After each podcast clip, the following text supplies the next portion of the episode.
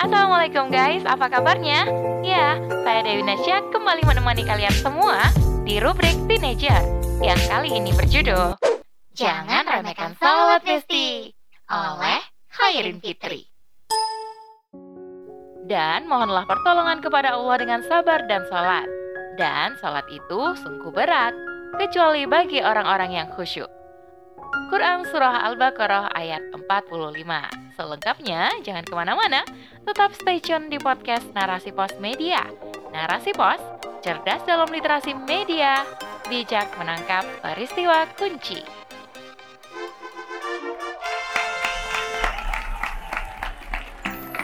Hai Besti, udah sholat belum? Kalau belum, buruan sholat gih. Khawatir waktu sholat terlewat. Harap maklum ya, sholat itu syarat dan ketentuannya udah jelas. Waktu dan rakaatnya ditentukan Gak bisa diubah bahasa enaknya kita sendiri. Betul atau benar? Eh, sayangnya remaja saat ini jarang yang menganggap sholat itu penting. Sholat lima waktu banyak yang meremehkan. Alasannya pun remeh-temeh. Sok sibuk atau malas banyak dijadikan alasan untuk meninggalkan perintah Allah berupa sholat ini. Padahal, setelah cek dan recheck, waktu hidup yang diberikan Allah kepada kita sehari semalam 24 jam. Coba deh hitung, jika persolatannya 10 menit, maka hanya dikurangi 50 menit doang. Nah, kalau sholatnya kilat khusus, per sholat 5 menit aja, berapa coba yang terkurangi? Sedikit banget kan?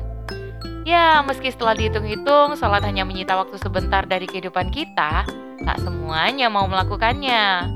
Buktinya, saat azan berkumandang, sedangkan film kesayangan lagi asik-asiknya, pasti lebih memilih film daripada menghadap Allah.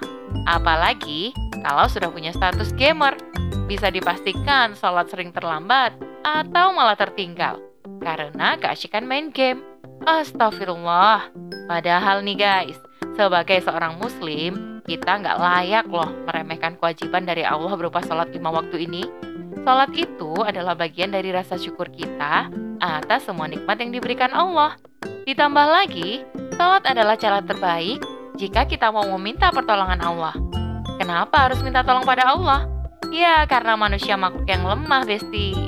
Allah lah sang pencipta dan pemilik kehidupan yang maha kuat. Allah berfirman dalam surah Al-Baqarah ayat 45, Dan mohonlah pertolongan kepada Allah dengan sabar dan salat. Dan salat itu sungguh berat, kecuali bagi orang-orang yang khusyuk.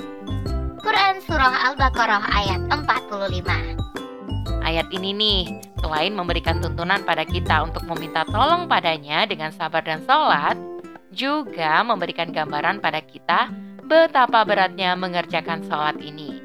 Why?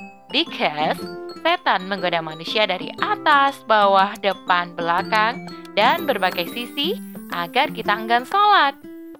Hanya mereka yang terkategori orang-orang yang khusus saja yang bisa mengerjakannya.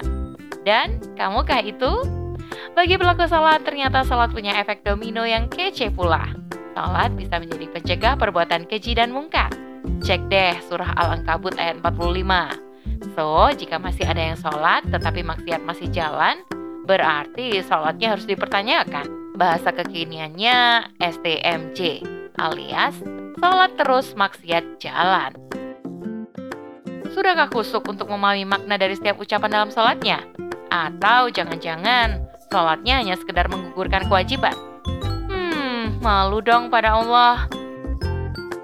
Oh iya Besti, sholat itu juga pembeda antara seorang muslim dengan kafir loh. Jadi, jika ingin status sebagai seorang muslim dari hidup hingga mati, sholat wajib dijalani ya.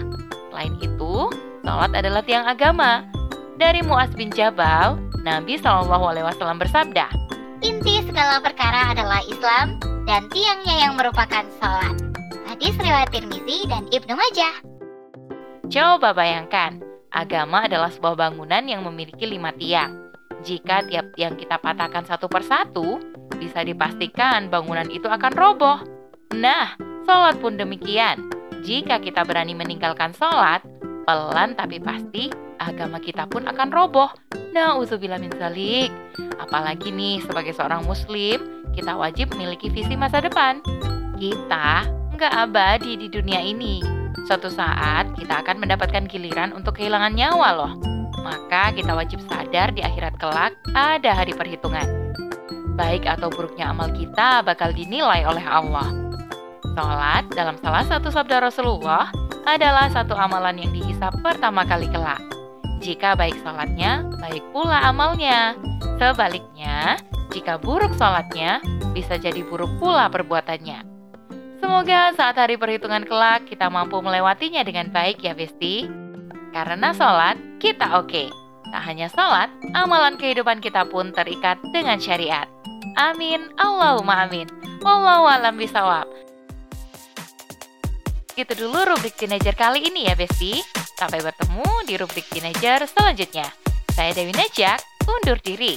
Aku Mingkum. Warahmatullahi wabarakatuh. See you.